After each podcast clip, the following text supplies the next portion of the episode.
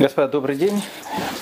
Продолжаем наш экскурс в еврейскую историю. Сегодня поговорим о великом и ужасном, но не Гудвине. Было два таких великих и ужасных. Один был Гудвин, а второй был царь Ирод. Он был э, действительно, с одной стороны, великий, так он и вошел в историю, как Ирод Великий. С другой стороны, был ужасный. Потому что мы увидим, что в еврейскую историю он вошел не только как великий строитель, но и, в общем, как довольно ужасный человек, который принес много-много бедствий еврейскому народу. Сегодня мы начнем о нем говорить. Вообще тема Ирода, она настолько многогранная, и говорить можно про этого царя настолько много, что, в общем, как бы это много уроков и, и то не хватит, но мы постараемся за несколько уроков уложить биографию этого человека, потому что он очень-очень сильно повлиял на еврейскую историю. Ну, начнем э, издалека. В 1931 году, когда еще в, в России э, как таковых репрессий не было, то есть они только-только начинались, э, в Москву приехал известный э, такой писатель, журналист, звали его Эмиль Людвиг. Он взял тогда интервью у Сталина. Сталин давал интервью не часто, но, в общем, ну, ну давал. Он любил давать интервью, скажем так, западным политикам. Э, западным э, э, литератором. И вот этот Людвиг спросил у него вопрос. Он говорит, Иосиф Виссарионович, а вот вам не кажется, что каждая, каждая личность в истории имеет какую-то параллель? Вот смотря на вас, я говорит, могу вас сравнить с Петром Великим. Вы не видите такое вот как бы сравнение? Ну, Сталин рассказал, что как бы любые сравнения они всегда неправильны, и, а это сравнение, оно говорит, тем более неправильно. Ну, конечно, лукавил Иосиф Виссарионович, э, хотел себя сравнить и с э, Петром Великим, и с Иваном Грозным, и, наверное, с Александром Македонским, и с кем угодно. Но почему-то никто не хотел себя сравнить с Иродом Великим. Потому что вошел он в, евре... в мировую историю тоже как личность нарицательная, но уже не, не благодаря тем бедствиям, которые он дал еврейскому народу, а благодаря легендам, которые пришли уже через христианство, легенда про избиение младенцев и так дальше, э, сказочные легенды. Но как бы личность Ирода, она стала таким синонимом чего-то плохого, какой-то тирании, жестокости и так дальше. Ну, надо будет в этом всем разобраться. Кто такой был Ирод? Ирод Великий. На иврите его называют Хордус. С этим человеком мы сейчас и познакомимся. А э, мы как бы продолжаем наш разговор об истории, и как бы Ирод, он в нее плавно, э, в ней плавно появится. Итак, 49 год э, до новой эры в Риме начинается та великая гражданская война, которая спустя 20 лет превратит Рим из республики в великую империю. Империю настолько великую, что она будет существовать еще столетия. Даже когда в 476 году Западная Римская империя падет, Восточная будет продолжать существовать до конца 15 века, а потом в конце 15 века э, потомок последнего византийско-римского императора выйдет замуж за Ивана III, приедет сюда в Россию, и Россия скажет, что она теперь является продолжателем этой идеи, имперской идеи, Третий Рим. Россия Третий Рим, и четвертому не бывает. Поэтому, как бы там ни было, вот эта вот Римская империя, которая будет начинаться при Юлии Цезаре, она в том или ином э, виде э, видоизмененном виде, она продолжает очень-очень действовать на нас во многих вещах. Римская гражданская война 49 года. Я не буду о ней описывать, э, это не наша тема, но единственное, что просто когда Юлий Цезарь, он перешел через Рубикон, отсюда и выражение «перейти через Рубикон», он вошел в Италию, а, в Италии были войска Помпея, Помпей ушел из Италии, а, пошел на восток, а, Египет, Иудея, Сирия, ну, в общем, бывшие владения Птолемеев, Селевкидов. А, говорили, что Помпей довольно грубой форме, как это положено любому римскому солдафону, хотя он был великим полководцем, и зашел в Иерусалим, а потом и зашел в Иерусалимский храм, а потом и зашел в Кудыша Кадашин, святая святых, хотел посмотреть, что там находится. Но мы с вами говорили уже о том, что в Кодыша Кадашим. Мало кто входил, но если кто-то и входил, то судьба его была незавидная. И мы увидим, что у э, Помпея судьба будет тоже незавидная. Так вот, вот эти два гиганта, которые начинают друг с другом воевать, На западе Гай Юлий Цезарь, ну, человек, с которым мы сейчас э, ближе э, познакомимся, кстати, он был не только великий человек, а человек действительно был великий, и полководец, и писатель, ну, вообще гениальный был человек. Хотя римлянин, настоящий римлянин, но он э, был таким человеком, которых в Израиле называют хевроманы. То есть это такие, ну, это человек, который, когда вот он входил в какое-то вот, находится в какое-то общество, он туда входит, через 10 минут все люди, которые там находятся, все его друзья, и все его очень любят. Это был Гай Юлий Цезарь. Он был человеком, ну, необыкновенно таким э, приятным, очень хитрым, очень умным, и его все любили. Вот, вот такой, вот такой вот был человек. Помпей. Э, Помпей и Юлий Цезарь, они продолжают, в общем, воевать друг с другом. А тут в Риме, как вспомнил Гай Юлий Цезарь, э, Помпей, как, вы, как мы помним, посадил последнего, э, ну не последнего, претендента на Иерусалимский престол Аристабула II. Помните, мы с вами говорили, что Геркан, Яханан Геркан, два брата и Аристабул, они э, друг с другом воевали за этот э, престол. В конце концов, Аристабул II, который был царем если, если мы помним, э, они пришли вместе к Помпею, сказали, там, разберитесь, кто из нас прав. Помпей сказал э, Аристабулу второму, что, конечно, мы сейчас разберемся. Ну, в общем, в конце концов, все закончилось тем, что Аристабул сидел теперь в римской темнице в оковах. Так вот, теперь как раз получилась ситуация, у Гая Юлия Цезаря. А Гай Юлий Цезарь сейчас смотрит на восток, э, на восток, потому что на востоке находится Помпей. И Помпея надо с этого востока как-то выбить. А в Иерусалиме, а мы говорили о том, что Иудея это не просто страна, а Иудея это некий перешеек между Евразией и Африкой. И поэтому тот, кто владеет Иудеей, тот владеет вот этим очень-очень важным, скажем так, стратегическим плацдармом. Не только духовно, но и физически очень важным а, плацдармом. Поэтому э, Гаю Юлию Цезарю нужны люди, которые будут на его стороне. В данном случае в Иерусалиме находится Еханан Геркан.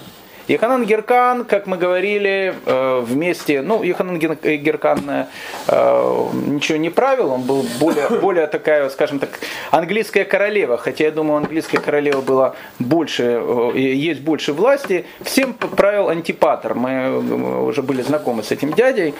Так вот, антипатор вел всю политику, хотя, в принципе, как бы главой государства официально был Геркан. Так вот, антипатор и Геркан, которые, в общем, как бы налаживали хорошие отношения с Римом, они, соответственно, были за Помпея, потому что там был Помпей. А Гаю Цезарю, соответственно, Геркан не нужен, а нужен его претендент. А где найти его претендента? А претендент сидит, вот, пожалуйста, э, в римской темнице, Аристобул II. Аристобул II, который мечтал о том, что когда-то наступит момент, что он опять э, займет Иерусалимский престол. Его вызывает Гай Юлий Цезарь к себе во дворец и говорит, пришел Аристабул твой звездный час. Я тебе даю э, довольно большой отряд, я тебе даю даже несколько легионов, огромная сила. Э, и, ну, может, там не легионы, но, в общем, ну, очень, очень большое, очень большое воинское соединение.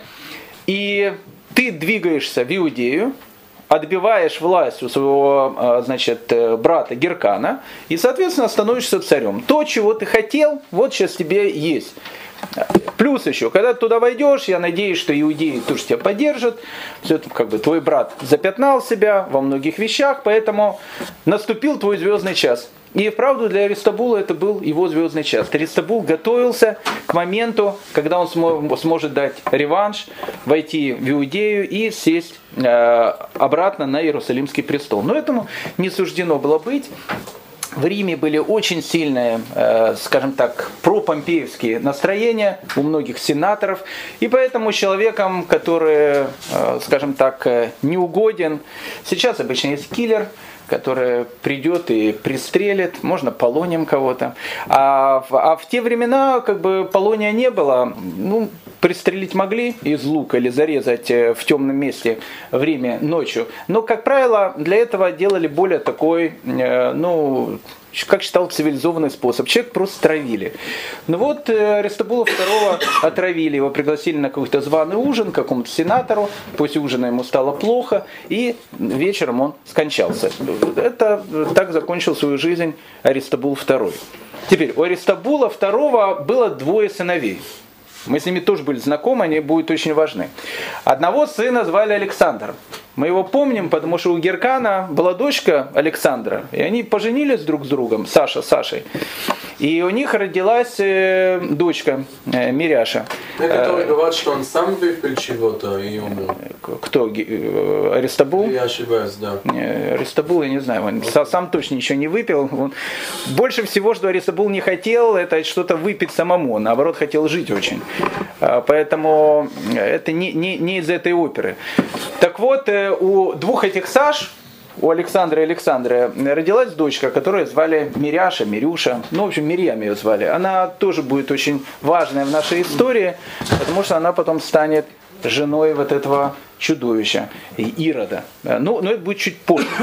Поэтому Александра надо запомнить. Значит, э, один из сыновей э, Аристабула это был Александр, второй был Антигон. Антигона тоже нужно запомнить, я понимаю, греческие имена, но они нам будут очень-очень нужны для нашей дальнейшей истории.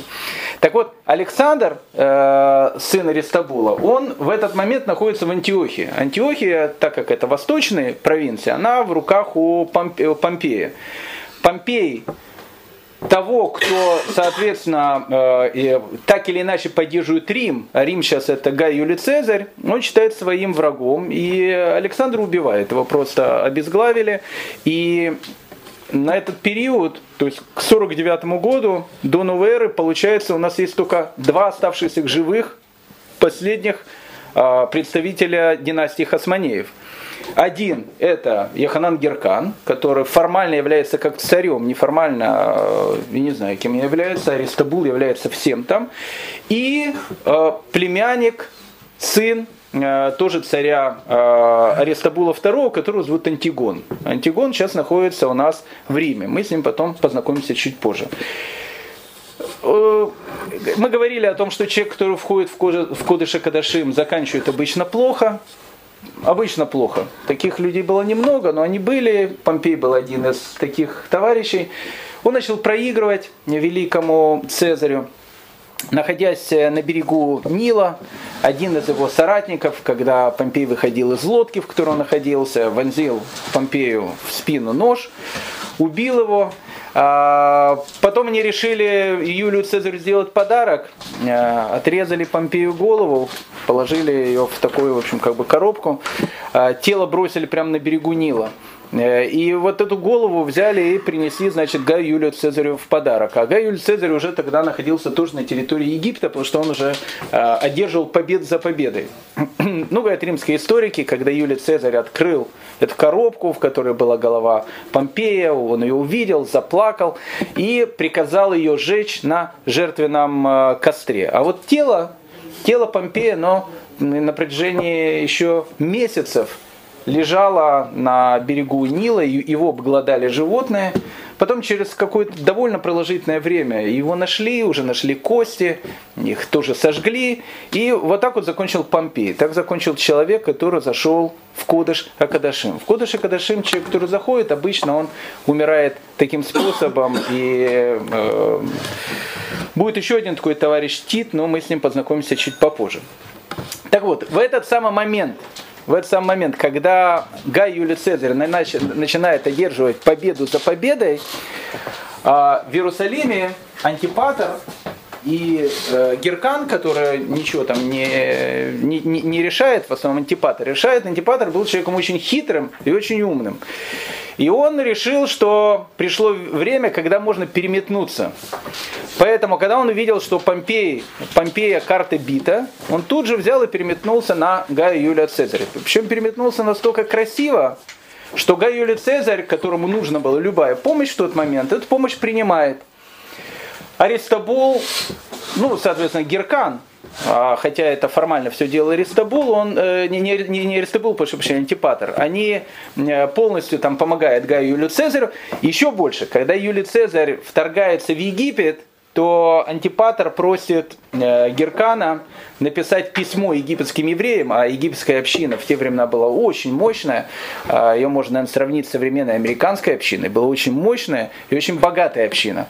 Так вот, когда туда Юлий Цезарь входит, Геркан э, пишет такое письмо, которое распространяет, которое просит, как иерусалимский первосвященник, всем поддержать Гая Юлия Цезаря, который заходит в Египет. Еврейская община поддерживает Гая Юлия Цезаря, Гай Юлий Цезарь выходит, понятно, победителем. И, э, ну, ну, в общем, наступают в общем, хорошие времена, когда Гай Юлий Цезарь приезжает в Антиохию как победитель, он уже победитель, то вот к нему приходит, опять же, претенденты на престол. С одной стороны, к нему приходит Антигон, сын убитого э, Аристабула II. Он приходит и говорит, э, уважаемый Гай Юльевич Цезарь, э, вот вы знаете, что мой папа, он был царем. Вот этот э, негодяй, которого вы сейчас победили, Помпей, его снял с этой должности, поставил эту марионетку Геркана с антипатром, который там все крутит. А вы знаете, моего папу, мой папа, он э, хотел вам помочь, вы знаете, что он погиб, его отравили, потому что он хотел вам помочь. Вы знаете моего брата Александра, который в Антиохии тоже погиб, потому что тоже хотел вам помочь, поэтому, ну, как бы, э, сейчас, наверное, наступило время истины. Вот я, я хочу стать, э, как бы, царем, который будет полностью вас поддерживать. Ну, Геркан молчит, потому что Геркан э, мало что говорил, а вот э, Антипатор, который за него все говорил, он был тоже таким хевроманом. И он уже очень, очень много помогал Юлию Цезарю во время войны. И Юлий Цезарь не забыл это. А так как Юлий Цезарь был человек такой внешне, для друзей очень приятный, он любил, чтобы у всех было все хорошо, он сказал, ребята, давайте жить дружно. Геркан сейчас царь, первосвященник, но не был царем, был этнархом, правителем, первосвященник. Этнарх, правитель, ну, пускай он остается. Антигон, мы не забыли э, то, что сделал его папа Аристабул, э, как погиб его брат Александр, мы это не забыли. Поэтому Антигону мы даем ну, самую большую награду, которую в те времена мог дать римлянин. А какая самая большая награда была в те времена, которую мог дать римлянин? В Советском Союзе это была звезда Героя Советского Союза или социалистического труда. Сейчас это тоже высшая награда России. А в те времена какая была высшая награда? Триумфная. Триумфная. Триумфная надо быть императором, чтобы триумф получить. Что это медаль? Медали тоже не было. Самая большая, на... самая, самая большая награда. А? Свобода. Свобода, ну так свобода, он же не раб. Самая большая награда, которую мог дать. Управить провинцией. А? Поправить провинции это хорошо, но какой провинции? Провинции правит сейчас его дядя, он не хочет, чтобы там э, конфликты были. Самая большая награда, которую может дать римлянин, это было римское гражданство. Римское гражданство, оно стоило дороже грин-карты американской, австралийской и даже российской, и даже гражданство э, ДНР и Луганской Народной Республики. То есть оно стоило, оно стоило дороже всего. То есть римское гражданство это была огромная-огромная честь. Поэтому Гай Юлий Цезарь, он поступил по Гай Юлию Цезаревски. Геркан как бы остался царем, э, Антигон, он получает римское гражданство. Гай Юлий Цезарь вошел в, в еврейскую историю, в принципе, ну, скажем так, оставил хороший след. Он никого не притеснял, наоборот.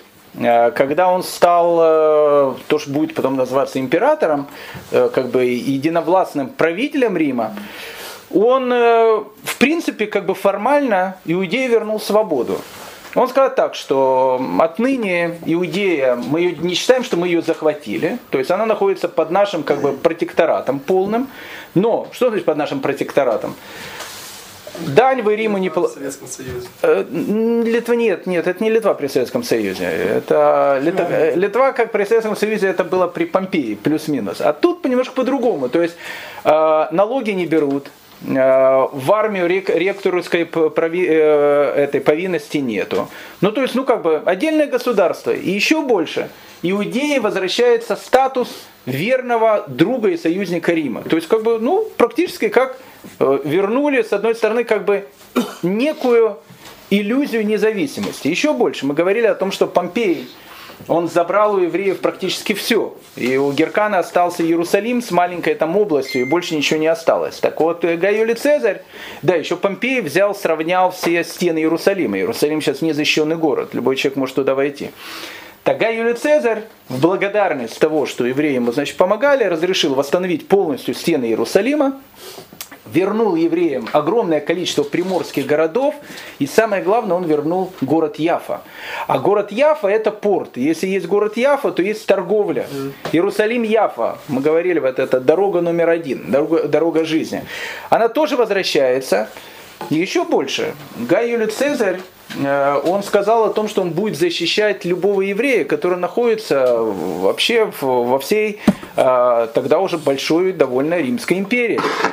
Поэтому если в какой-то из провинций кто-то будет обижать еврея, тот будет личным врагом Гая Юлия Цезаря. Это была довольно серьезная такая вещь, плюс, плюс еще статусная, да, то есть видели о том, что к евреям относится он хорошо. А, плюс еще э, евреи же посылали по полшекеля на Иерусалимский храм. И обычно местные правители это собирали довольно большую как бы, ну, как бы дань. Получается, евреи находятся в Риме, а деньги собирают не на Рим. Это вообще такое хамство. И Юлий Цезарь скажет, что вот пол шекеля туш евреи собирают, она должна идти на Иерусалимский храм, если кто-то это заберет, его будут судить и так дальше. Ну, одним словом, когда Брут э, с Компашкой, они э, Юльевич Цезаря в 1944 году убивают, как говорил э, римский историк Светоний, он пишет, евреи во всем цивилизованном мире рыдали, потому что, ну, как бы это был человек, который, в принципе, относительно к евреям относился нормально. Но когда умирает, э, соответственно, Гай Юлий Цезарь, начинается новая, новая волна некой анархии. Но до его смерти произошло еще одно событие, очень важное.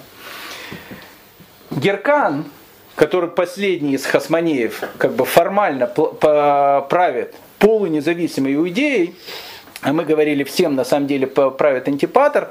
У антипатора было двое э, сыновей, головорезов. Один из сыновей его звали Хурдус, э, на русском языке э, в переводе с греческого мы его переводим как Кирот, второго звали Фазиэль. Ну, двое сыновей Ирода, в общем, скажем так, были людьми не высшей степени религиозности, и даже еще, еще больше скажу, они были больше похожи на римлян, чем э, даже на греков или на евреев. Это были типичные молодые римляне с довольно серьезными римскими амбициями, которые готовы были пойти по трупам, почему угодно. И вот э, антипатор, который, в принципе, делает все, что он хочет в Иудее, он дает своим сыновьям должности. Фазиэлю он дает должность о том, что он будет как бы губернатором Иерусалима, Иерусалимской области, а на самом деле будет владеть довольно серьезной частью Иудеи. А э, Хордуса он посылает в Галилею, которая большей части тогда тоже принадлежала э, хасманийскому э, такому полугосударству. Э, Ироду на этот момент 25 лет, Фазель чуть-чуть старше. Кстати, Фазель интересная вещь, он, э, он вошел э, в еврейскую историю, настолько вошел в еврейскую историю, люди просто об этом не знают. А те, которые живут в Иерусалиме, они с Фазелем ну, должны встречаться очень часто, особенно если человек заходит в старый город. Каждый раз, заходя в старый город, он всегда, всегда первым, что встречает, он встречает Фазиэля. Где у нас есть Фазиэль в старом городе? вот входя в старый город, что есть, что до сих пор напоминает Фазеля, об этом, ну правда, об этом мало кто знает, кроме ну, там, экскурсоводов и людей, которые э, в теме. Вот человек заходит в Явские ворота. Первое, что он видит, он видит сразу Фазеля.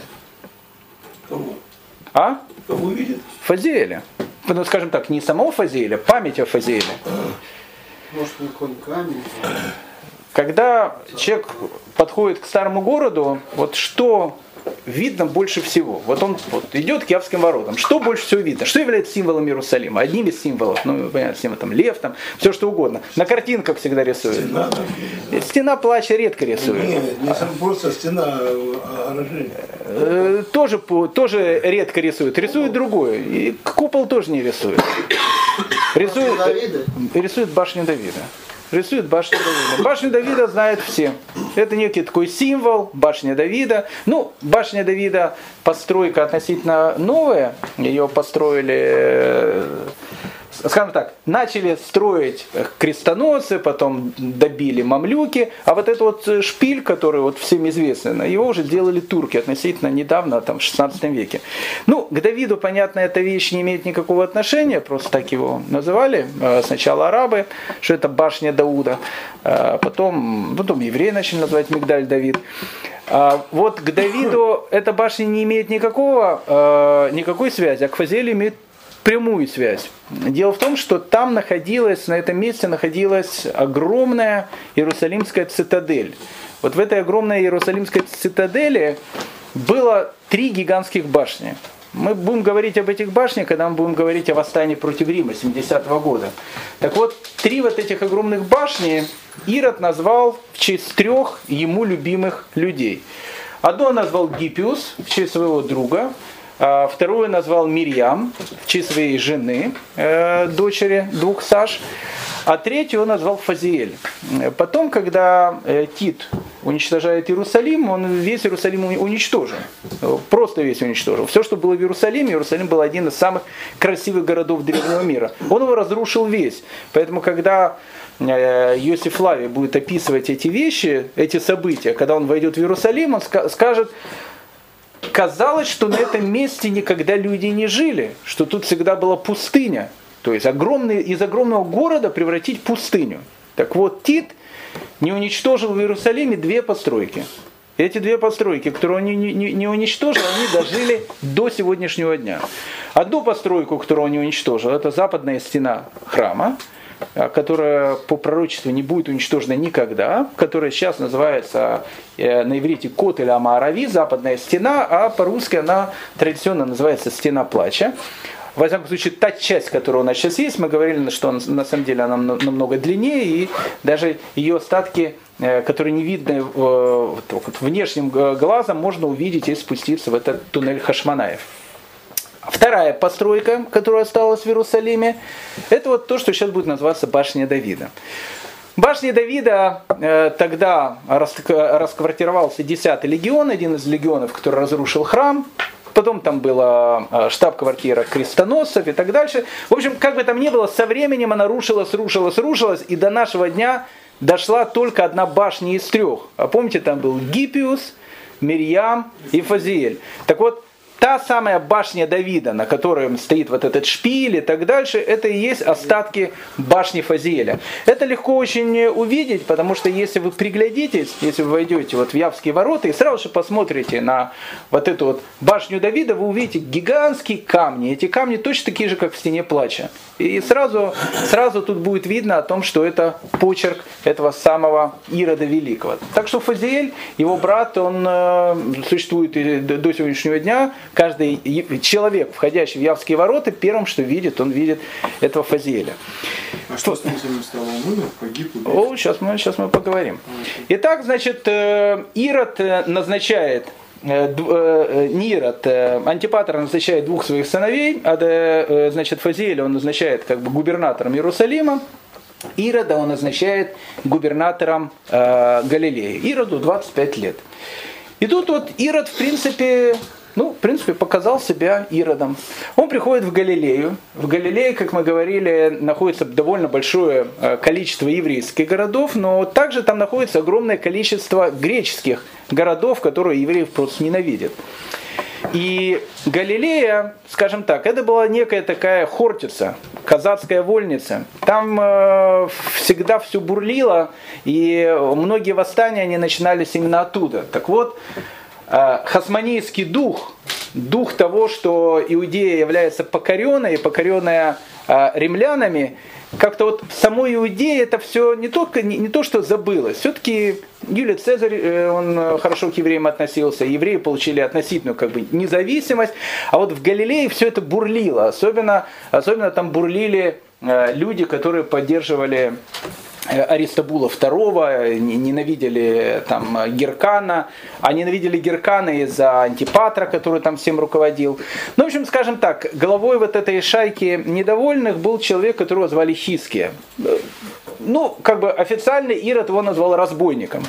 Мы бы его, наверное, сейчас назвали бы неким таким Че Геварой, э, человеку, у которого были какие-то отряды, которые находились в галилейских, э, прятались в галилейских горах, если их можно назвать горами. Там вот, там где сейчас Сфат находится и так дальше, они прятались, прятались в каких-то пещерах.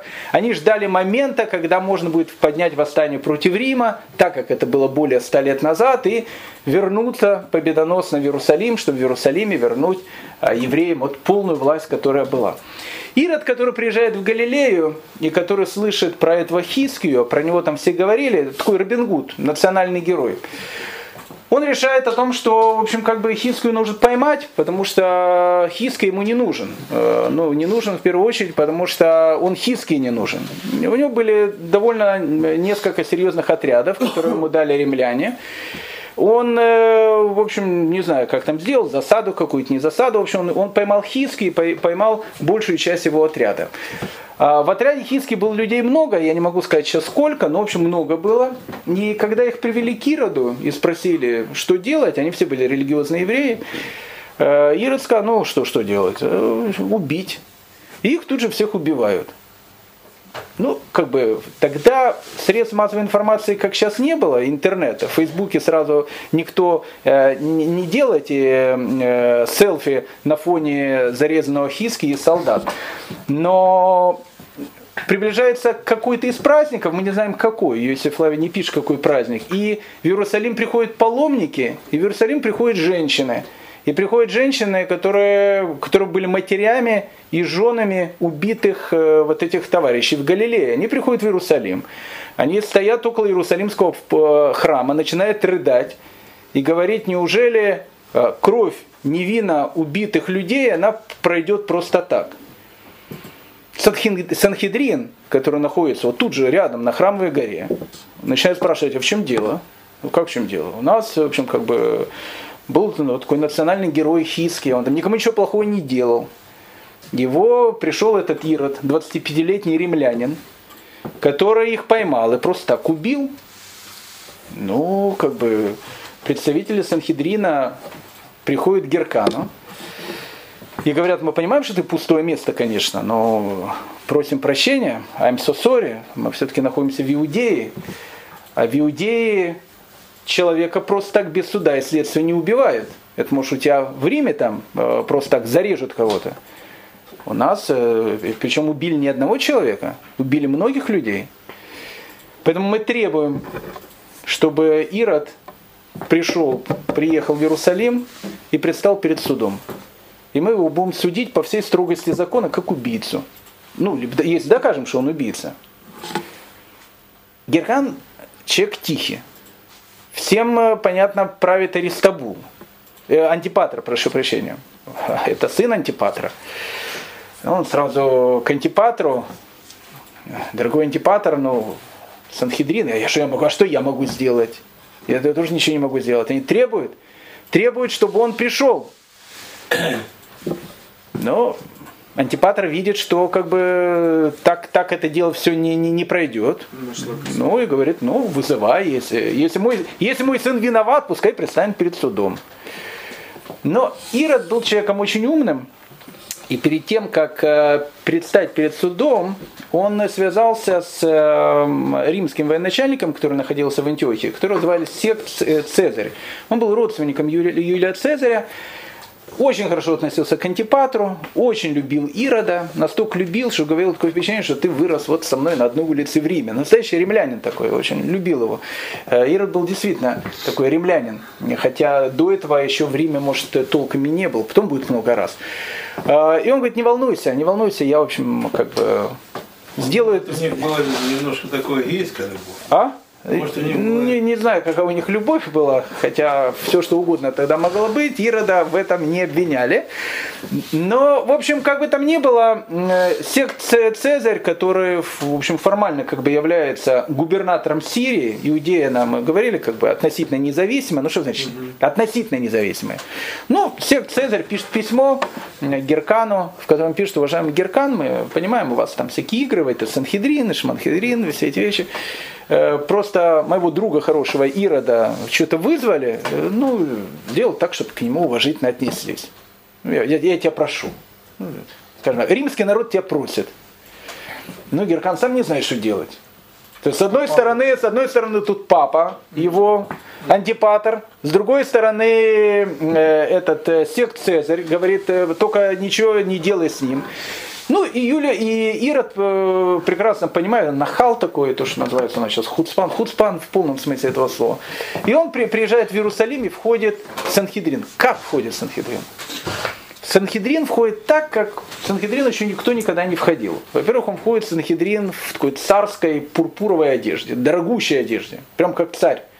А во-вторых, он входит в Санхедрин с группой вооруженных головорезов который его охраняет. И вот там двери открываются, входит вооруженный отряд с мечами и все. И Ирод. Кто-то меня, значит, э, судить собрался. Ну, Санхедрин смотрит, ну понятно, что это уже как бы выходит, выходит за все рамки, которые только может быть. И вот стоит Ирод, вот стоят вооруженные люди. Геркан там где-то он не член Садхидрина, он первосвященник, который просит, только, только не надо, не надо ему ничего, давайте все тихо, чтобы с римлянами не ссориться, чтобы с антипатром не ссориться, чтобы, чтобы со, со всеми были хорошие отношения. И вот Ирод стоит, ну, так меня тут э, судить кто-то собрался. А главами Санхедрина тогда были два великих человека. Мы с вами говорили о том, что это была эпоха пар. Последняя пара сладкая, то, что мы э, будем называть парочка, которая вошла, э, которую знают абсолютно все, она была последней из пар. Это была, э, это была какая пара, как их звали? Две школы. Гилель и Шамай. Мы с ними познакомимся чуть позже. Гилель уже в это время жил. И мы сейчас чуть-чуть не... Он жил во времена Ирода, мы с ним познакомимся чуть позже. Но до этого была четвертая пара. Это четвертая пара людей, которые звали Шамая и Автолион. Шимая и Автолеон это не Шамай, а Шимай. Это два разных, два разных человека. Шимай и Автолеон. Один из них был главой Санхедрина, второй был Авбейдин, то есть второй был глава Равинского суда. Вот это вот четвертая предпоследняя пара перед Гелелем и Шамаем. Так вот, Шимай и Автолеон это были люди, э, которые вошли не только как величайшие мудрецы, как огромные праведники, люди, которые не готовы были отойти от истины ни на йоту. И Шимая, глава Санхедрина, видит все, что происходит. А происходила страшная вещь. Заходит наглец Ирод, убийца, который там убил э, винных, невинных людей, это надо доказать в Иудее, с вооруженным отрядом нагло смотрит на всех. И Санхедрин боится, сидят пожилые люди. Тут перед ними вооруженные головорезы. И Шимай сейчас скажет свое слово. Пророческое слово. Кстати, слово Шимая и Вталиона, они вошли, они вошли в Перкея Вот. И в Перкея Воте, вот, э, когда вы будете читать выражение слова Шимая, вот послушайте внимательно, что он говорит, потому что он-то живет в эту эпоху, и слова, которые он говорит, они олицетворяют эту эпоху. Шимай был очень смелым человеком. В тот момент, когда Ирод становится царем и говорит, что все должны мне присягнуть, Шимай был один из немногих, который публично сказал, я тебе присягать не собираюсь. Ироду такие вещи сказать, это, ну, равносильно самоубийству. Да, а Шимая был человеком, человеком истины, то, что называется человеком правды. Так вот, и когда вы будете читать э, слова Шимая и Эфталиона э, в Перкеевоте, вот вдумайтесь в слова Шимая, он же описывает эту эпоху. «Люби труд», он говорит, «возненавидь высокое положение». Что значит не возненавидь высокое положение? То есть избегай гордыни и властного поведения. Не веди себя нагло, не веди себя э, властно. Это вот типичный ирод, который входит в Санхедрин. И дальше. И дальше очень интересно. И не становись известным властям. Это время, говорит Шамая, когда нужно быть неизвестным властям. Потому что тот, кто известен властям, это становится очень опасно. А вот Дерабинатан, э, Мидраш, на эти слова пишет следующее. Ведь в конце концов, против человека, имя которого известно властям, или его знают лично, замышляют недоброе, убивают его и отбирают все его состояние и имущество. Наступает время, говорит Шимая, когда нужно быть неизвестным властям. Потому что быть известным властям сейчас становится очень-очень опасно. Но, э, да, кстати, Шамай и Автолеон люди необычные. А они, кстати, были либо герами сами, либо они были потомками геров. Говорят, так говорят наши мудрецы, что они были потомками, прямыми потомками Санхирива. Санхирив – это был ассирийский царь, который в свое время а, окружил Иерусалим при царе Хискиягу много, много столетий тому назад. И, и вот они были его прямыми потомками. То есть неизвестно, либо они сами Гиюр приняли, либо их родители Гиюр приняли. Но, в общем, это были такие великие, великие люди. Э, настолько великие, опять же, люди, э, что рассказывают историю такую. А, обычно после Йом-Кипура когда первосвященник, который заходил в Кодыша Кадашим, он выходил из храма и шел к своему дому, огромная-огромная толпа людей, которая молилась в храме, она первосвященника провожала до самого дома. Так вот, рассказывает, что однажды э, выходит Геркан, наш Яханан Геркан, первосвященник, он выходит из Иерусалимского храма в Йом-Кипур, за ним идет эта огромная толпа народа, она его сопровождает, а вслед за ним из Иерусалима выходит Шимаев Талион, главы Санхедрина. И вот эта вот толпа огромная, которая шла за Герканом, увидев любимцев народа, увидев глав, действительно глав народа, она поворачивает и идет за ними.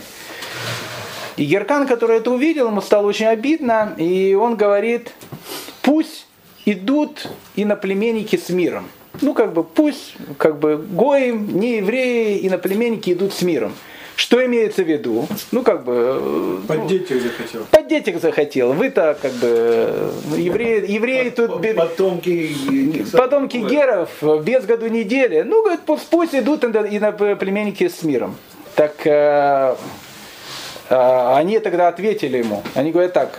Пойдут гоями на племенники, поступающие подобно Аарону. А Аарон, как мы знаем, стремился к миру. С миром. Тут, тут, тут такая игра слов. То есть Народы миров, они подобно Аарону пойдут с миром, потому что он сказал, идите с миром, но не пойдут с миром сына Аарона, а сын Аарона это же первосвященник, подобно Аарону не поступающие. Вот так вот он, в общем, как бы ответил. Э, ну, это было когда-то. А вот сейчас э, перед ними стоит Ирод. И наступает момент истины. И Санхедрин не знает, что делать. И тогда Шамая говорит слова. Эти слова записал, э, эти слова записал Иосиф Лавий, и слова подлинные. До сих пор обвиняемые, уважаемые члены Санхедрина являлся перед нами со смирением, робостью, со стрепанными волосами, в черном одеянии, желая возбудить у нас жалость к нему. А этот любезнейший Ирод – обвиняемый в, тяж, в тяжком преступлении, в массовом убийстве, стоит перед вами в пурпурном наряде, окруженный вооруженными людьми, как будто для того, чтобы в случае законного осуждения с нашей стороны обречь нас самих на смерть. Но не его порицаю я сейчас, а порицаю я только вас и нашего этнарха, имеется в виду э, Геркана, допустившего такое заседание суда. Шимай это говорит и садится. И Санхедрин становится стыдно. И они говорят, безобразие, надо сейчас решать, надо сейчас, э, это, это было преступление, что-то нужно сделать. Геркан, который, опять же, не член Санхедрина, но который там находится, первосвященник, он понимает, что дело заходит э, в, в плохом направлении, говорит, э, господа, э, суд, э, значит, э, объявляет э, перерыв до завтрашнего дня. Завтра, вот завтра Санхедрин соберется, день ночи мудренее, э, члены Санхедрина тоже все передумают, и, в общем, как бы завтра, в общем, мы соберемся и решим, что делать. Ну, вечером антипатор подходит к своему сыну Ироду и говорит, смотри, сынок, ну, я, как бы, я не пойду против Санхедрина. Ну, как бы, пойти против Санхедрина, это, ну, плохо все может закончиться. Я понимаю, мы круты, но не настолько еще круты, чтобы э, шею свернуть этому Санхедрину, этим товарищам. Мир, говорит, может э, поубивать всех, как это произойдет э, в будущем. Не, ну куда, что, что, что, сынок, куда поубивать? А что делать? Что делать? Ну, как говорят у нас э, в Луганской области, Ховайся, кто может. Текайте, хлопцы. Тыкайте, хлопцы. И Ирод э, бежит ночью. Куда он ночью бежит? Он ночью бежит прямо в Дамаск. Э, К своему другу, которого, которого звали Сексий Цезарь, ну, который, который его поддерживал. Он прибегает к нему, весь такой разгоряченный, говорит, это полное безобразие, я человек, который любит Рим, который любит Цезаря, эти фанатики меня в суд за то, что я судил разбойников, которые воевали против Рима, это полное безобразие. Ну, э, сект Цезаря говорит, «Ну, не волнуйся, не волнуйся, что, что ты хочешь, дай мне два отряда, я хочу расправиться с этим. Ну, сект Цезарь, Рим далеко, тут все рядом, любит Ирода, дает ему два э, вооруженных римских отряда, он входит в Иудею и подходит к Иерусалиму. Прошло где-то неделька-полторы. Его Интерпол, Санхедрин объявляет, э, значит, э, во всесоюзный розыск, розыск э, где Ирод, у Антипатра, он говорит, разве там сторож сыну моему, откуда я знаю? Бежал наглец. Если сам увижу, я его родил, я его и, значит, убью, выражаясь словами, значит, Тараса Бульбы. И тут, и тут он подходит, значит, к стенам Иерусалима с вооруженным отрядом. И, и, и говорит, что все, говорит, ребята, крышка всем вам. Я сейчас, значит, вхожу в Иерусалим, сейчас мы с этим Санхедрином справимся. Ну, Антипатр понимает о том, что сынок, ну, он, э, кровь в нем бурлит, это понятно все. Но делает он неправильно сейчас. Это неправильно. Он выходит к сыну и говорит, сынку, ну что ты робишь? Ну зачем? Ну, слушай, ну ты с, с отрядом. Тут тоже много людей. Я вынужден, я вынужден буду встать против тебя. Я против Санхедрина сейчас не пойду. Не время сейчас. А что делать? Уйди отсюда, чтобы тебя не было видно. Ирод возвращается в Галилею. Как будто все...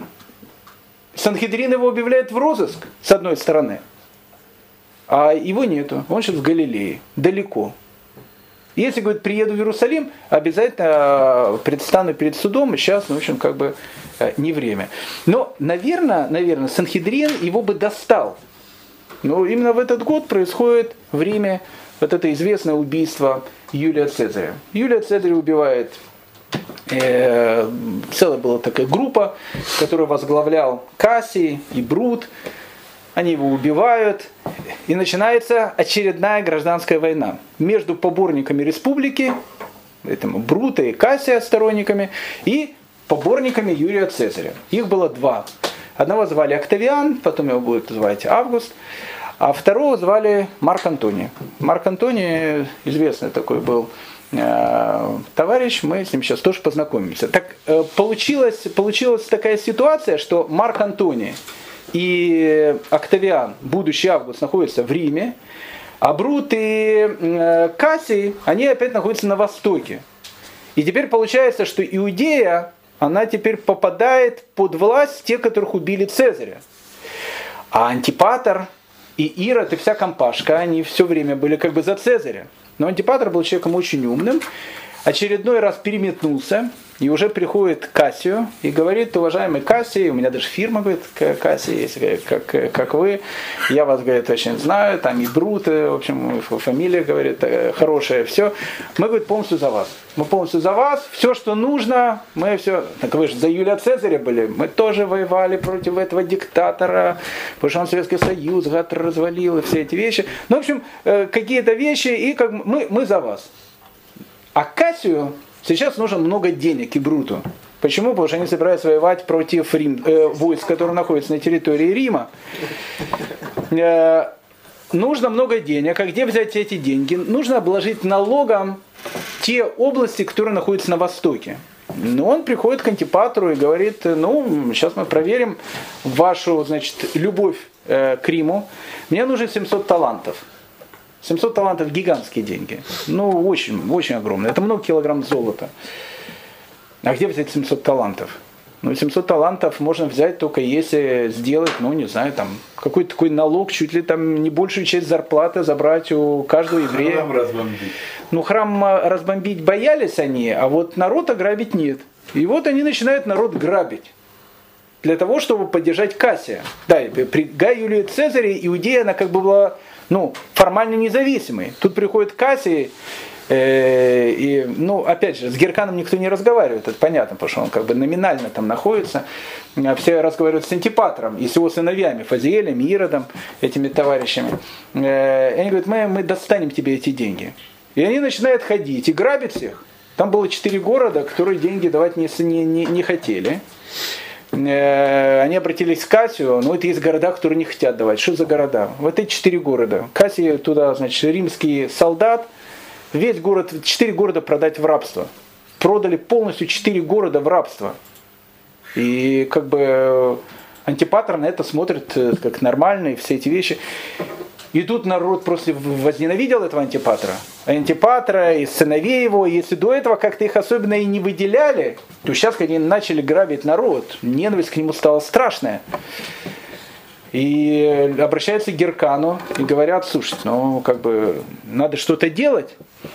А Геркан говорит, а что я могу зробити? Я ничего не могу, вот он как бы, он такой человек великий, и все. И тогда был человек, которого звали Малих. Малих был военачальником, старым-старым военачальником. Он еще был военачальником при Александре Янае, будучи молодым человеком. Александр Янай еще та эпоха, когда, и, и, и когда Иудея гремела, он еще был представителем этой старой гвардии. Он собирает группу заговорщиков, которые говорят, э, надо, значит, антипатром с ним что-то сделать, и с его сыновьями что-то сделать, иначе это все закончится очень плохо. И антипатра травят. Договорились с, с человеком, который подает вино, так называемый виночерпи. Виночерпи это человек, который всегда может отравить. Поэтому, как правило, брали виночерпями людей, которые были самыми преданными. Лучше всего было брать родную маму. Хотя в Риме и родная мама могла убить. Но тогда брали, значит, таких людей, которые были очень преданные. Но он был очень предан, но, видно, они предложили слишком большую сумму. Либо виночерпий сам уже э, возненавидел этого антипатра, как бы там ни было, травили. По-еврейски, не по-еврейски. Некрасиво, некрасиво.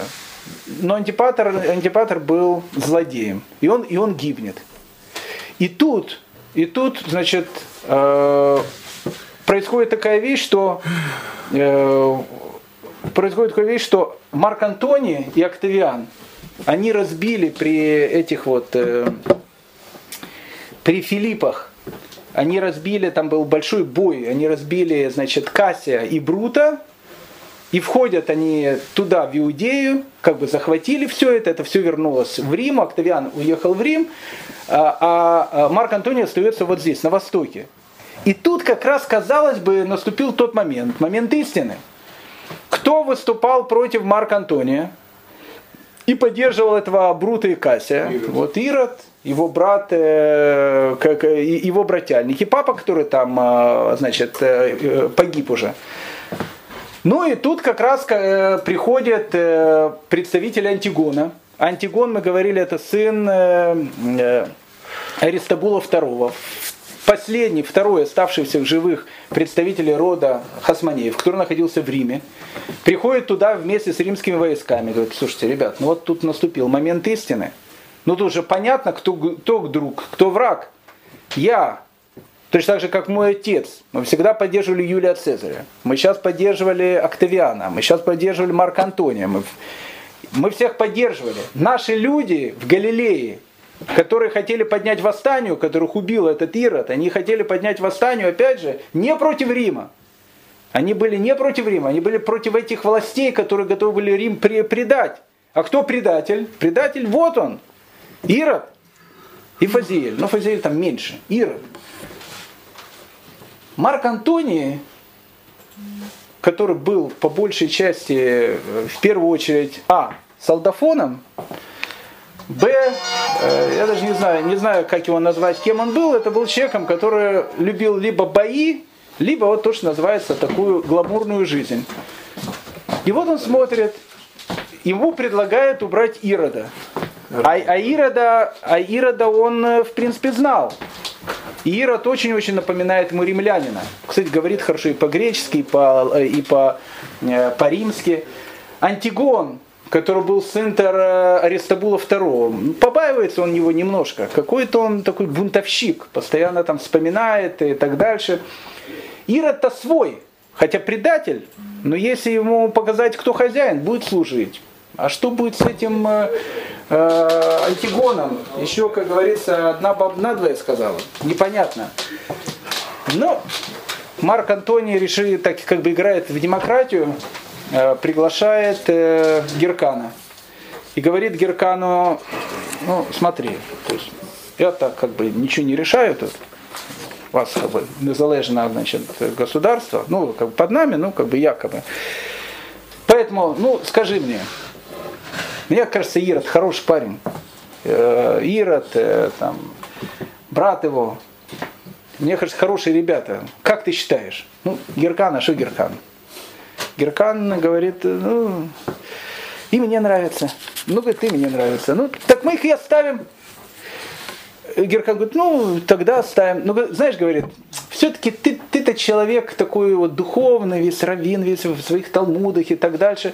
Э, ты формально, конечно, правитель. Но в принципе, давай формально главами государства вот мы вот э, их двоих и поставим. Геркан говорит, а я? Нет, ты, ты, ты почетный папа римский. Ты, ты, конечно, будешь этим э, первосвященником. Если они что-то там это, ты, конечно, будешь это. Но, но они-то больше к политике. Тут, ты знаешь, такая ситуация, она серьезно идет в мире. Поэтому, в общем, как бы лучше, лучше поставить их. Ну и Геркан говорит, ну, значит, поставим их. И тут Геркан делает еще одно безумие. Ирод, который постепенно по трупам уже так присматривается к Иерусалимскому престолу, но не может он просто так взять и стать э, царем. Даже если Рим его посадят. Ну, народ разорвет. А что делать? Надо как-то узаконить свою власть. А как узаконить свою власть в те времена правильно? Надо правильно жениться. А как, а как правильно жениться? Вот как раз в Иерусалиме гостила Мирьям, дочка этих несчастных двух Александров. И получалось так, что она как бы была, как бы она была дочкой двух принцев и внучкой двух царей ну, последний представитель, ну, не, не, может не последний, один из а, таких претендентов на хасманийский престол. Он приходит к Геркану, который вообще уже до этого Антипатра слушал, теперь Ирода полностью слушает, и говорит ему, уважаемый господин первосвященник, ну, Люба мне твоя внучка, Мирюшка, Нравится она мне, ночами не сплю, все она передо мной, Мирьям, Мирьям, одна такая-то вещь. В общем, одним словом, папа, можно я говорю, папа буду называть? Да. Одним словом, папа, завтра как раз и свадьбу устроим. Ну, а что Геркан? Геркан и до этого ничего не, не, не, не говорил. Говорит, ну, э, ну, может быть, может быть и к лучшему. Помните, как э, шварцевский король, говорит, дядя, говорит, такой был, когда говорит, тетю душили, он говорит, такой спокойно был, подходил к ней, говорит, не волнуйся, не волнуйся, может быть обойдется. Там, э, как бы этим. И он то же самое говорит, это Мирьям, не волнуйся, он парень хороший, хороший он такой, все, ну женись. И Мирьям становится женой Ирода. Ну, как бы, как бы уже все подготовлено, в принципе. И тут, значит, Марк Антоний. И тут, значит, Марк Антоний. А Марк Антоний управляет Востоком, а Марк Антонием управляет Клеопатра. Соответственно, Клеопатра и управляет Востоком. Кстати, Клеопатра, тетя Клеопатра, она одна из, из последних представителей вот этого великого дома Птолемеев, того дома, который прошел еще от э, военачальников Александра. У них все были Клеопатрами, я не знаю, какая она уже по счету. Там много было Клеопатр, любимая отцом. Мы говорили, что Птолемеи, подобно фараонам, женились либо на своих сестрах, либо на своих дочерях. Клеопатра, кстати, не молодая женщина, но чем-то она всех брала. До этого она э, так взяла э, Гая Юлия Цезаря, которого тяжело было взять, потому что мужик умный был, ну просто отключился полностью. Теперь Гая Юлия Цезаря нет, приходит Марк Антоний. Теперь Марк Антоний полностью, тоже полностью в отключке. Причем в такой отключке был, что выполнял но абсолютно все, что она ему говорила. Кстати, у нее, у, у нее была такая, она не молодая женщина, кстати, была. У нее, у нее была такая одна идея фикс, Э, она говорит, э, он говорит, я тебе, э, любимая, я тебе подарю все, что ты хочешь. Она говорит, не надо мне все, что ты хочешь, подари мне, подари мне ин, Энгеди. А зачем тебе Энгеди? А в Энгеде находились там пальмовые плантации, находится мертвое море, а из мертвого моря там есть грязи. А в те времена из грязи Мертвого моря делали очень-очень дорогие, э, очень-очень дорогие эти вот э, средства для косметики. А Клеопатра, она вся была на косметике и так дальше, говорит, подари мне, подари мне Энгеди. И э, Марк Антоний ей, значит, дарит этот Энгеди. В общем, Марк Антоний, одним словом, Э, Октавиан Август, он находится в Риме, Марк Антоний находится вот здесь, вот у нас э, на востоке, и он полностью, полностью весь в любви к Клеопатре. А любовь к Клеопатре вещь, конечно, хорошая, но очень дорогая. И он весь, постоянно ему эти, его эти царьки, которые были под властью Рима, что-то дарят. Он постоянно находится в этой Александрии с этой Клеопатрой. Э, и, ну, в общем, Марк Антоний уже становится не тем Марком Антонием, э, солдафоном, а становится таким э, любовником Ромео, у которого вся мысль идет только о его возлюбленной Клеопатре. А народу это перестает нравиться. И самое главное, не просто народу это перестает нравиться. Перестает нравиться другой супердержаве, которая находится рядом. А другая супердержава, которая находится рядом, она была очень крутая супердержава. Она и сейчас крутая супердержава. И всегда была крутой супердержавой. Когда-то ее назвали Персия. Потом ее начали называть Парфия. Потом она станет Персия, потом сейчас станет Ираном. Ну, в общем, она была всегда. И вот э, Великий Рим, который, в принципе, голову оторвал всем, он голову не мог оторвать только одной стране. Он голову не мог оторвать Парфии. От Парфии вообще никто голову не мог оторвать. Мы говорили, что селевкиды тоже с ней постоянно воевали, и тоже постоянно все это плохо заканчивалось. Помпей, который вел вот эти супер победоносные войны, в 63 году остановился у Ефрата, там э, с другой стороны стояло парфянское войско, и он сказал, Помпей пошел вон отсюда. И Помпей ушел. Потому что с Парфией никто не хотел иметь дело. А сейчас прошло 23 года с того момента, как всем этим владеет Рим. 40 год. А всем начал владеть Рим в 63-м. 23 года прошло. И тут любовник, значит, такой Марк Антоний. Весь свет это Клеопатра моя, Клеопатра. Людям тут э, жить нужно. А тут, значит, эти идут эти вот вещи. И Парфия. Ну, Парфия всем, значит, письма рассылает. Не надоело ли вам иго римская? Все говорят, надоело, надоело. Они говорят, ну вот мы вам и, значит, поможем. И Парфия выступает в поход.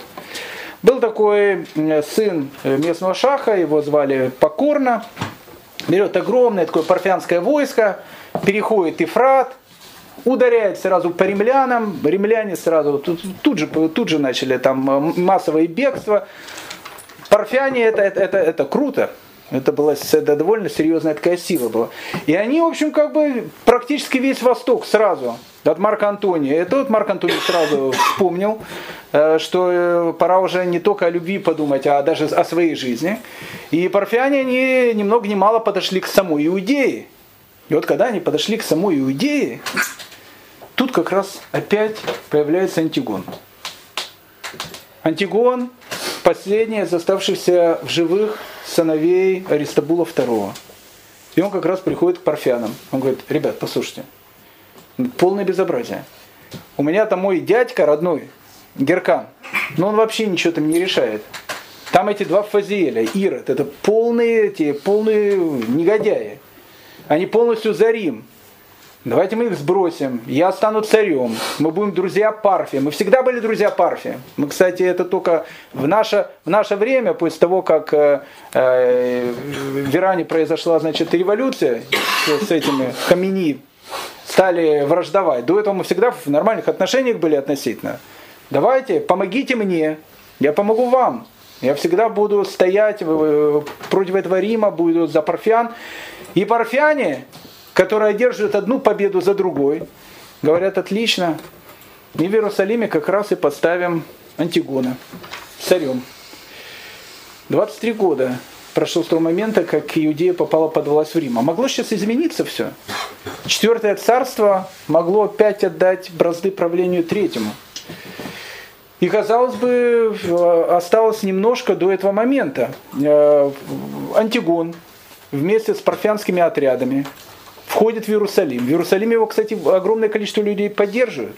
Его поддерживают люди по всей Иудее, потому что идет настоящий клич. Вернулось время Хасманеев. Он, он в принципе, последний адекватный представитель рода Хасманеев, который говорит, надо вернуть былую славу, которая у нас была. И имя, как у него еще было. История любит эти вот э, игрушки. Последнего римского императора звали Рому. Точно так же, как звали основоположника Рима. Рим Ромул основал, в 476 году пал последний римский император. Его тоже звали Ромул. И вот Антигу, э, э, э, и, и, и, а, и тут Антигон. Антигон это же греческое имя, а у него есть еврейское имя. Какое еврейское имя Антигона? Матитьягу. Его зовут точно так же, как звали его прапрадеда Матитьягу Хашманая, который поднимал вот эту восстание, которое закончилось чудом Хануки. От Матитьягу все началось, и вдруг к Матитьягу все пришло. И народ этого Антигона, Матитьягу, он встречает как освободителя. Плюс еще так получилось, что они вошли в, в Иерусалим, а был, это было перед праздником Шавуот. Люди там не знали, что войдут в Иерусалим. Со многих э, стран, городов паломники приходили в Иерусалим. И вот они все приходят в Иерусалим и видят тут эти парфяне, которые кричат, долой Рим, нет больше Рима. Антигон, который говорит, я не Антигон, я Матитиягу, как мой прадед. Я вернулся к вам, братья. И весь этот огромная толпа народа, которая пришла на Шавот, кричит, э, да здравствует новый правитель, да здравствует новый царь Матитьягу. Матитьягу, который вернет нам былое величие. Матитьягу. Где Ирод в это время? Ирод в это время находился в Иерусалиме. Они как раз прячутся вместе с Вазиэлем. Они прячутся в этой цитадели, которая сейчас будет называться башней Давида. Их окружили сразу. Э, ну, парфяне спрашивают, что делать с дядькой, с Герканом. Он говорит, «Э, ну, возьмите его. Сделайте так, он говорит, чтобы он больше не был первосвященником. Они говорят, убить? Не, не, говорит, не надо. Ну зачем дядю убивать? А что? Ну, надо как-то его повредить что-то. Потому что первосвященник с мумом, ну, с повреждением, не может быть, не может быть первосвященником. Ну, парфяне это как-то буквально сразу э, восприняли, взяли, отрезали ему уши. И все. И Геркан остался без ушей. А без ушей он уже не может быть первосвященником. Никогда. Никогда. И они, и они говорят, мы его с собой в Вавилон заберем. Ты не против э, этому Матитягу, Антигону, говорит, он говорит, не против, дяде как раз в Вавилоне будет и хорошо. А что, э, э Фазиэля тоже схватили. Фазиэля тоже схватили, тоже с собой забрали. А Ирод, ну он такой, то, то что, то, что вот, э, вот такой вот характер, судьба, наверное, так, так видно, Всевышнему было предназначено. Да, он, он как-то убежал убежал, либо подкупил кого-то, либо убежал. Причем, причем убежал каким-то чудом, с семьей убежал, с Мирьям убежал, его женой. Я не знаю, хотела ли его жена бежать, но она с ним побежала.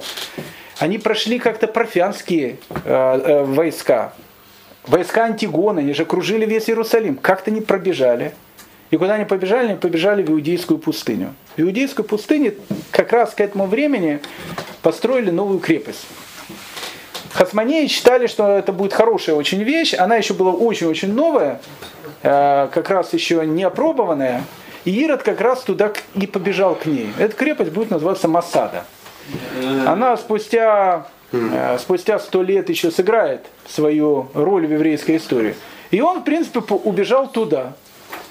И Матитьягу, Антигон в 40 году становится опять главой независимого хасманийского государства, Матитьягу. Все звучало, Матитьягу. Вернулось время Хашманаев. Он начинает, кстати, чеканить деньги. Я как, как нумизмат могу вам за это ответить. Причем какие деньги начинает чеканить? Он, э, если до этого все хасманеи чеканили деньги такие маленькие, мы чекаем самую большую хасманейскую монету, которая была много прутот, большая такая, красивая, в которой было написано по-гречески Василексус Антигонус, царь Антигон, а с другой стороны было написано, как и положено у Маковеев, было друг евреев Матитьяву. И он, он чеканит эту монету. Кстати, потом он отчеканил вторую монету. Она, кстати, ушла, у нее был очень-очень маленький тираж. Это одна из самых дорогих монет в мире. И еще одна ирония судьбы, она в современном Израиле была. Он отчеканил одну пруту, на одной стороне которого он, и он изобразил минору. И видно, отчеканил он их очень мало, потому что их на, на, находят очень мало. Вот сейчас вот недавно монету продали, я не помню, за 10 миллионов долларов или сколько, в ужасном состоянии. Их очень мало этих монет. А почему говорю ирония судьбы? В современном Израиле все монеты, которые вы держите в руках, железные, они являются точными копиями древних монет. Ну, точными копиями. Каждой, о каждой монете я могу сказать, копией чего она является. Так вот, самая мелкая израильская монета – это 10 огород. Самая мелкая. И на этих 10 огородах, если вы помните, изображена с другой стороны минора. Это точное изображение вот этой самой дорогой монеты в мире. Монеты, монеты Матитьягу. Матитьягу Антигонуса. Матитьягу Антигона. Казалось бы, время сейчас такое, что можно вернуть все на круги своя. И Антигон Матитьягу, ну кто, кто, кто мы такие, чтобы говорить, будь он чуть умнее или будь он чуть глупее и так дальше. Но другими вещами он должен был заниматься тогда. У него сейчас какие-то, у него первая идея фикс, выбить из Масады Ирода вместе с его мешпухой. А мешпуха, какая это мешпуха? Там находится его, прошу прощения, нет, она не сестра его, это дочка его брата, его племянница родная, Мирьям. И он начинает эту, осаждать эту Масаду. Вместо того, чтобы заниматься сейчас э, тем, что рано или поздно Рим опять поднимет голову. И Ироду и в этот раз каким-то чудом удается смотаться из Масады. Каким чудом, никто не понимает. Как он ушел из осажденного Иерусалима, никто не понимает. Как он ушел из осажденной Масады, те, кто были на Масаде, вдвойне никто не понимает. Высота же огромная. Огромная, его окружили со всех сторон, и он убежал. Куда он убежал? Он бежит в Египет. Потому что он надеется, что в Египте находится его покровитель, э, как его покровителя звали? Марк Антоний. Что в, его, что в Египте находится его покровитель, Марк Антоний. И он бежит туда, в Египет. Прибежал он туда в октябре месяце. Это октябрь месяц уже был. Октябрь, начало ноября. Значит, он туда, он туда прибегает, там Клеопатра. А где Марк Антоний? Марк Антоний, он уже уехал в Рим. А ты оставайся, говорит, здесь, у нас, Ира, ты дорогой, я знаю, как, ты, как тебя любит мой этот гражданский муж Марк Антоний, все эти вещи. Он говорит, а мне не время оставаться, мне надо в Рим ехать. Она говорит, что, батенька, с ума сошли? Ноябрь месяц. А в ноябре месяце море начинает бушевать. Вообще в ноябре месяце на корабль садится только самоубийца. А Ирод, он и есть самоубийца. Потому что ему, он понимает, что, что любое нахождение здесь для него, оно смерти подобно. Ему нужно срочно бежать в Рим, потому что все это плохо закончится, власть у него из, из рук просто улетает. Он садится на этот корабль и начинает по Средиземному морю плыть в Рим. Было несколько бурь, этот корабль чуть не, не, не потонул. Каким-то чудом, опять, опять каким-то чудом, он э, доходит до этого итальянского берега, приходит в Рим, и, а в Риме, значит, Марк Антоний, Октавиан, и он приходит и, и говорит, э, Ваше Императорское Величество, ну, безобразие полное. Парфяне захватили, это вот э, Антигон, ненавистник Рима, стал, значит, главой Рима, Я прошу помощи, прошу помощи у Великого Рима. Нужно, нужно вернуть власть. Марк Антоний ему говорит, ты не волнуйся, не волнуйся, мы все сделаем. Завтра будет заседание Сената. Мы решим, что сделать. И собирается Сенат римский. Выступает Марк Антоний. Ирода пригласили значит, на заседание Римского Сената. И говорят, э, он собирается все, он говорит, э, граждане Рима, хочу представить вам человека, который любит Рим не меньше, чем все мы, тут сидящие. Это наш друг, великий человек, огромный друг Рима, который в самых таких ситуациях он всегда был нашим э, человеком, который всегда мог нам помочь. Ирод Антипатрович. Знакомьтесь, ну, Сенат его видит. В Иудее, говорит Марк Антоний, ужасная ситуация. Парфяне захватили Иудею, и нужно Иудею вернуть. И нужно ее вернуть настоящему царю. А кто настоящий царь Иудеи? Геркан. Геркан, он ну, как бы его власть. Но мы не можем ее вернуть Геркану, потому что Геркан находится в плену. Ира говорит, да, да, Геркан в плену в Вавилоне. И непонятно, когда мы его еще увидим, этого Геркана, Безухова. А вот друг Рима, Ирод, он находится здесь, с нами. Давайте провозгласим его царем Иудеи. И Сенат единогласно, кто за, все за. И Ирода единогласно провозглашают царем Иудеи. И тут ситуация вообще становится мыльно-оперная, если бы она так, э, так э, печально не закончилась. бы. Геркан находится в Вавилоне, Матитьягу Антигон находится в Иерусалиме, Ирод находится в Риме, и себя он считает царем. Итак, два царя. Один настоящий царь, последний из Хашманаев, Антигонус, Матитьягу. Ирод тоже себя считает э, настоящим, потому что жена, жена его, она тоже из рода Маковеев. Она царица, и теперь как бы тоже реальная власть. Ну и тут, кстати, показательная очень такая вещь была. Э, После заседания Сената э, Антоний, Октавиан говорит Ироду, ну, пошли отметим. Э, Ирод говорит, «Э, конечно, с большим удовольствием. Мы обычно, говорит, после таких вещей идем на Капитолий, и там возносим благодарственную жертву богам. Поддержишь? Э, Спрашивайте. И вот они троем идут на Капитолий. Ирод сам не приносит, но присутствует при этом. Жертву богам приносят. И Ирод, человек, которому суждено сейчас будет стать царем Иудеи, присутствует при вот этом культе языческого жертвоприношения. И, и ничего не делает. Не то, что ничего не делает, он и не против этого. Но на этом, я думаю, сегодня можно эту всю вещь закончить, потому что, по большому счету, она у нас только, только и начинается. 40-39 год, Ирод в Иерусалиме, Матитиагу Антигон, э, э, Ирод в Риме, Матитиагу Антигон в Иерусалиме, Геркан в Вавилоне. Чем это все закончится в следующей среде?